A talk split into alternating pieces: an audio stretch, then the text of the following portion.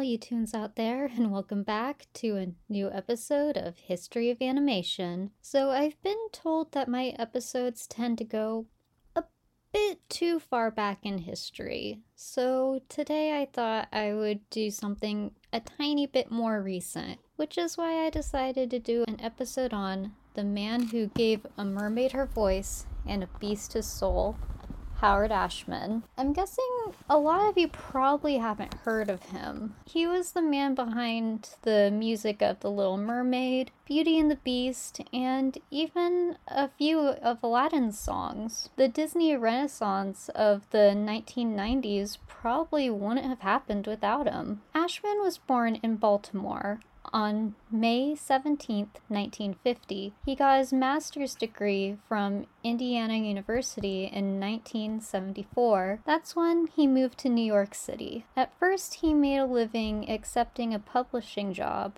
while also working on playwrights whenever he could. Eventually, his hard work paid off when Dream Stuff, his musical adaptation of Shakespeare's The Tempest, was produced at WPA Theater. Ashman would serve as an artistic director for the theater from 1976 to 1982. In 1979, he worked with composer Alan Menken for the first time on an adaptation of Kurt Vonnegut's God Bless You, Mr. Rosewater. Menken would become a lifelong friend and co writer for Ashman, in fact, in 1982, they joined forces to turn The Little Shop of Horrors into a play.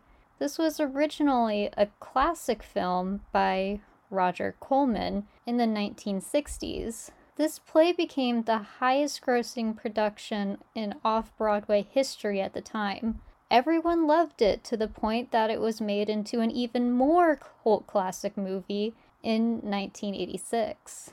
This is where Ashman got his first movie writing credit. In fact, Ashman and Menken won an Academy Award for the added song Mean Green Mother from Outer Space. In 1986, Ashman was brought over to help with the lyrics for a Once Upon a Time in New York for the movie Oliver and Company.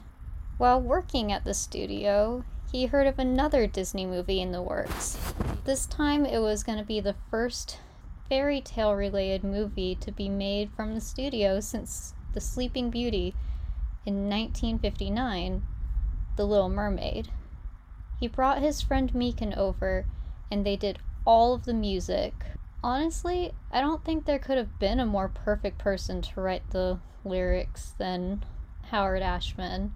After all, it is widely believed that Hans Christian Andersen wrote The Little Mermaid about his own homosexuality and how he could never be really accepted for it. So, for a gay man to write the lyrics for songs in the movie based off of his work gives the story a bit more meaning. I mean, are you going to listen to part of your world and tell me that there is no gay symbolism?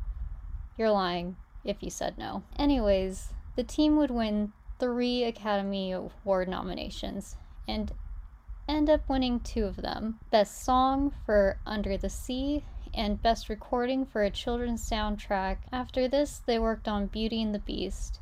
This was another success for the team. Be Our Guest and Belle were nominated for Best Original Song. During the production for Little Mermaid, Ashman pitched to Disney an adaptation of Aladdin. So, when Beauty and the Beast was wrapping up production, they moved on to doing the music for Aladdin. They needed to move quickly because they were working against the clock. Ashman had very little time left.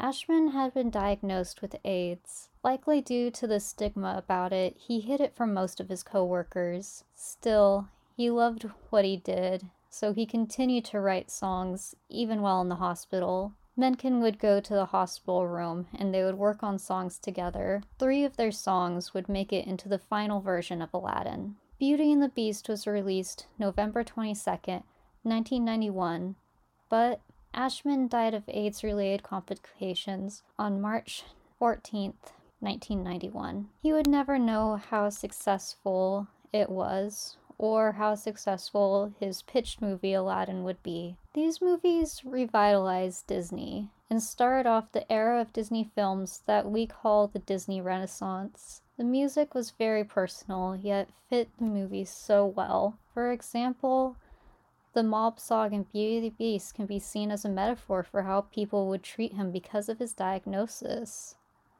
or all the gay symbolism in his songs. It's such a shame that we lost such a talented person.